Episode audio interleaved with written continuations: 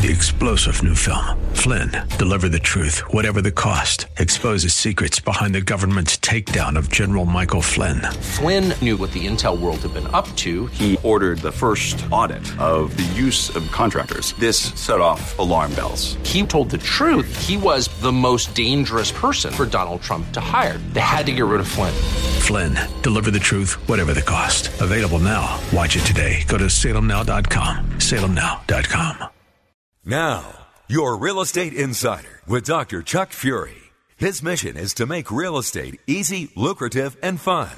Whether you're a seasoned real estate pro or just looking for a way to buy your first home, Dr. Chuck will draw on 25 years of intensive real estate experience to get the answers you need.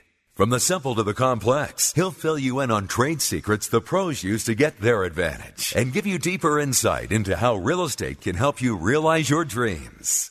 And now, here's your real estate insider, Dr. Chuck Fury. Hello, folks. Dr. Chuck here, your real estate insider. Great to be back with you again this week. Hope you had a wonderful week. And with me, I have Mike Staten, our wonderful operations manager at Stanford Property. How you doing, Mike? I'm doing great. How are you, Chuck? I'm doing fantastic. Great. Thank you. It's been a great week. And uh, what did you do this week, Mike? Uh, I actually went to a comedy club last weekend. Yeah, Hey, yeah. terrific. You know, one of my great uh, joys in life is when I get home from a hard day. Um, I set my goals in the beginning of the day, and one of them is to laugh during the day. And if I haven't That's laughed good goal. during the day, and I try to, but if I haven't, I turn on Seinfeld, Yeah, and uh, I love that. I mean, it's he, it's like going to a comedy club, and it uh, is. I because he has those little bits of the um, the stand up that he does. Or at least in the early seasons, they did that. I'm watching that right now with Oh, yeah. my girlfriend. We're watching from the beginning Yeah, yeah. on Hulu. So Yeah, it's yeah, uh, that's great. It's a good time.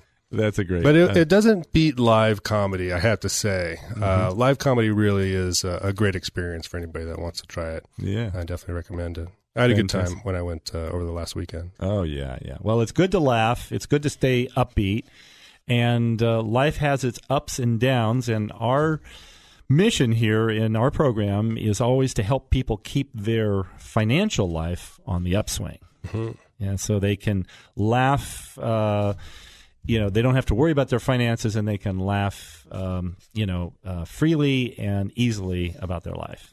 Um, As much as possible. keeping their life easy, lucrative, and fun, as we say. Yeah. Elf theory. Our elf theory. Yeah. So I saw this cartoon recently, and uh, it was in a real estate section, and there was this um, realtor uh, holding up the phone and talking to his client, and he quoted as saying, "For the sake of full disclosure, I am obligated to inform you that this property is located."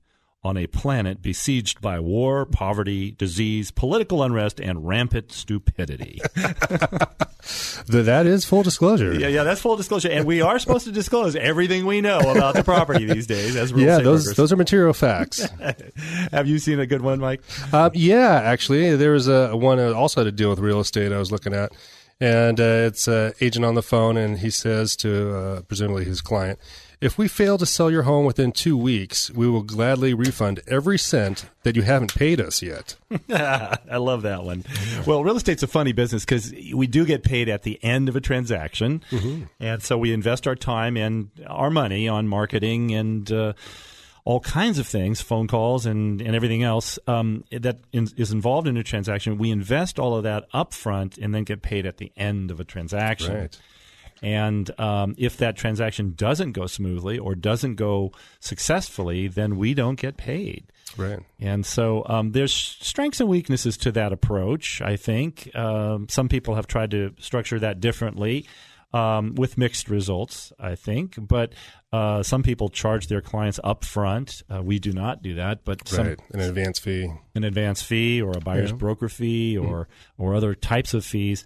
Um, but ultimately, uh, I think it's really important that um, whoever uh, is working for our audience, for our listeners out there, um, that they definitely check uh, their record, uh, get references from them, uh, make sure that they have a good track record, and that they operate intelligently so that uh, they won't make mistakes in the future. Yeah. Um, and our basic premise is that we want to make sure that our clients think very carefully about what their uh, what the ramifications of their trans- transaction is going to be. So when they sell their property, um, they need to know what is the tax liability going to be when they sell it. Uh, what are the fees going to be moving into that transaction? How can they minimize those fees? And of course, one of our major thrusts in our uh, marketing program is to help them find out how they can eliminate or at least greatly reduce their capital gains tax liability. Yeah, and that is a major issue for a lot of our clients. Uh, many of them have held onto their properties for considerable amount of time 10, 20, even 30 years in some yeah. cases. And uh, the gain on their property is significant. Yeah, so, um, that's you know, absolutely right. We're working with some clients that have held onto their property for over 60 years. Yeah. And uh, wow. that's uh, quite a bit of gain on that property. That's there. a lot of gain. Yes, that is. I wish I could have bought at the prices 60 years ago, yeah. but I wasn't around 60 years ago. yeah. Someday I won't be able to say that, but uh, these days I can.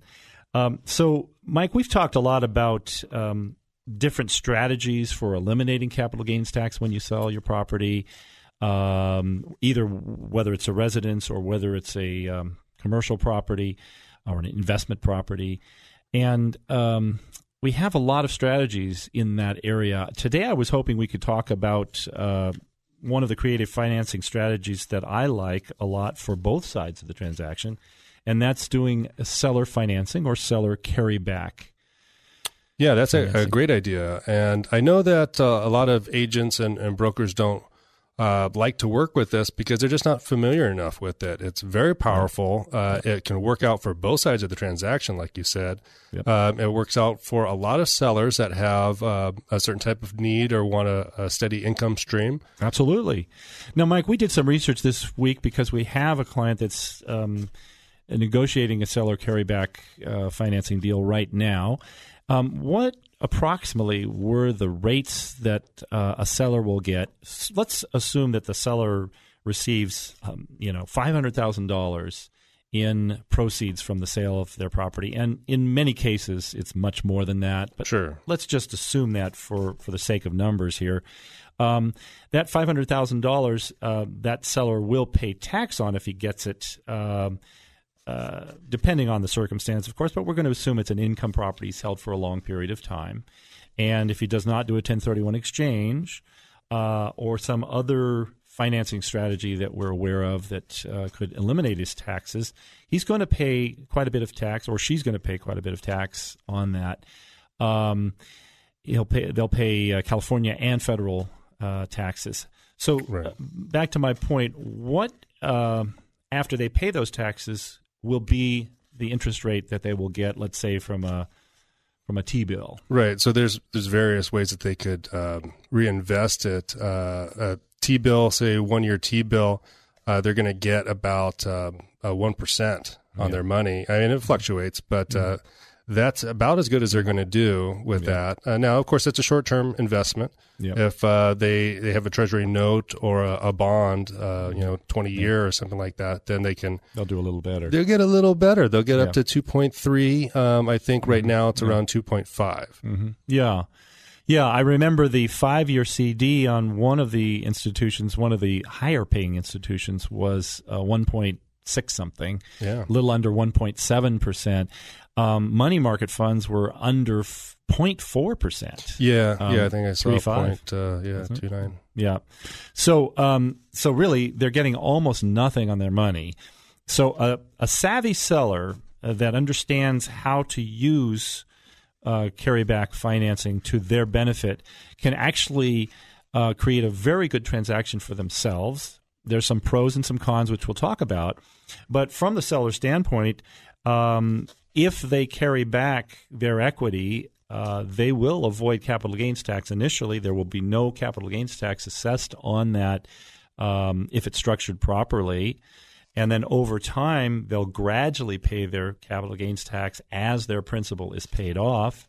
And that, from a tax planning standpoint, can be a very good way of um, allocating uh, tax liability for the future and orchestrating it over, let's say, t- 5, 10, 15, 20 years. Yeah, and, and yep. it's essentially deferring your, your capital gains tax. Uh, That's right. In a, in a very creative way. That's right. Exactly. Now, there's a number of ways to um, structure these notes so that they actually um, behoove the seller in the way that that seller wants them to operate. For example, uh, I've done deals with uh, sellers that, for example, have very specific needs for money and income in the future, and they know exactly when those needs will arise. For example, if they have a uh, daughter or a son in uh, college, uh, they know that at the beginning of every college year they're going to have to come up with a, a lump sum of money.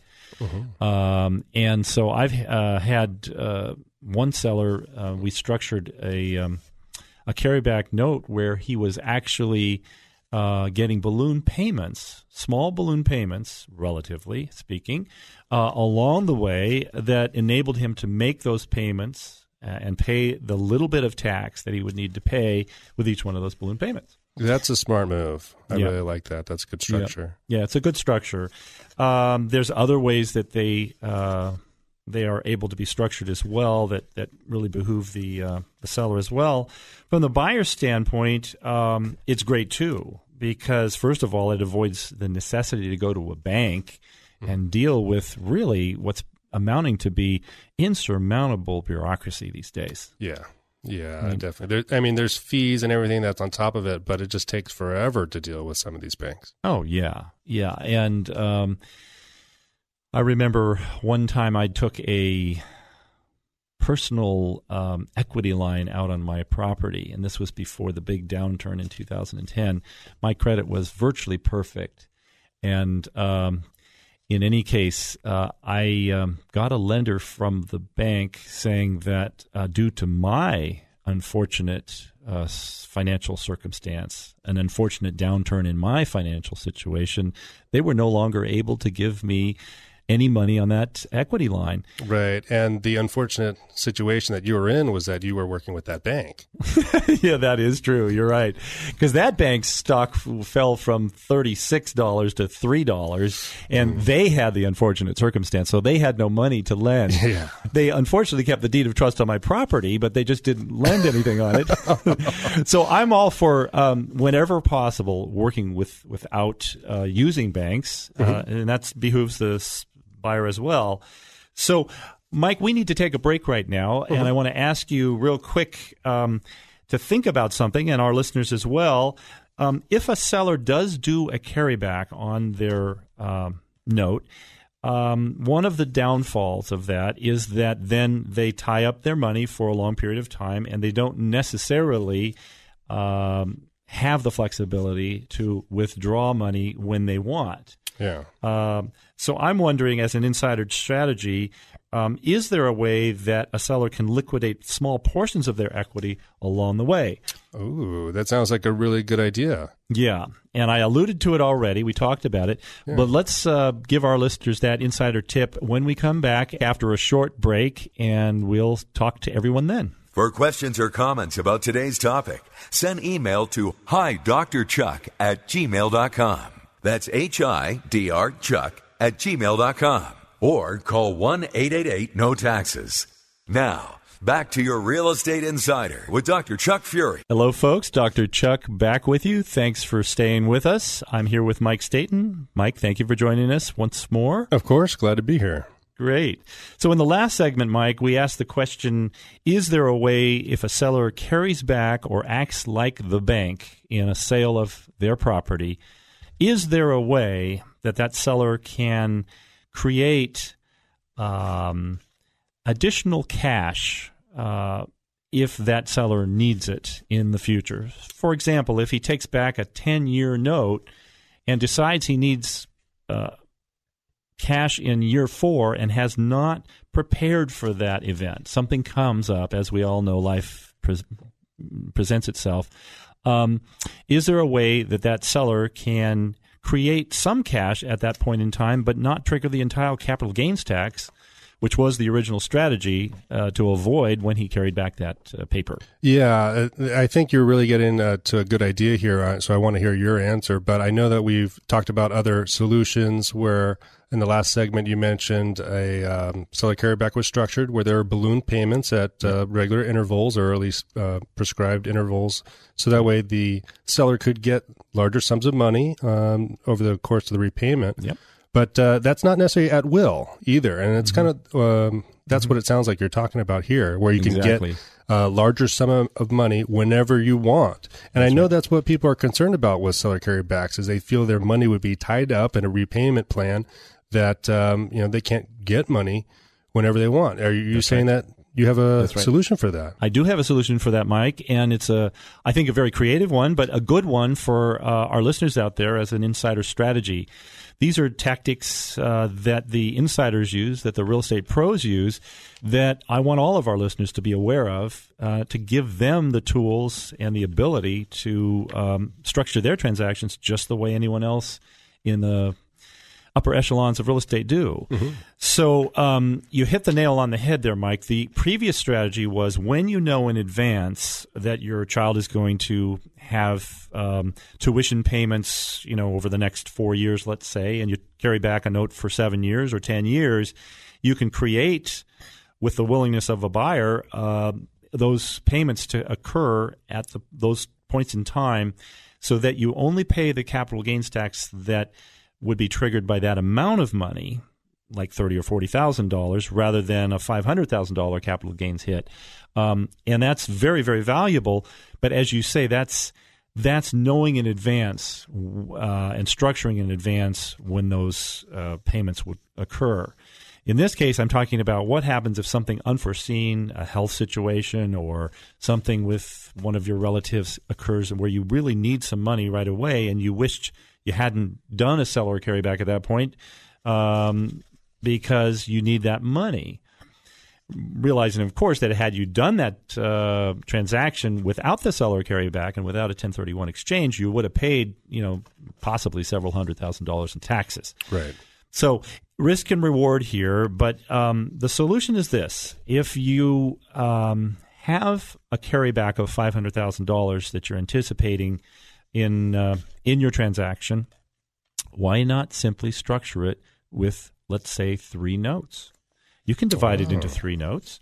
Um, You can let's say your your carryback was going to be at six percent, five percent, or six percent. That that triples what you can get um, in uh, CDs, five year CDs. Um, so let's say you're carrying back at six percent, uh, and you're carrying back five hundred thousand dollars, but you know you might need seventy five thousand dollars, eighty five, ninety five thousand dollars at some point in the future. Create a note for hundred thousand dollars at 6 percent. Um, create uh, two other notes. Maybe they're both. Maybe another one's at fifty thousand, and another one's at three hundred and fifty Now that gives you the the right then to to sell a note. And let's say the the the note that you anticipate having to sell in the open market, if you needed to, was the hundred thousand dollar note. So you put terms and conditions that are very attractive on that note.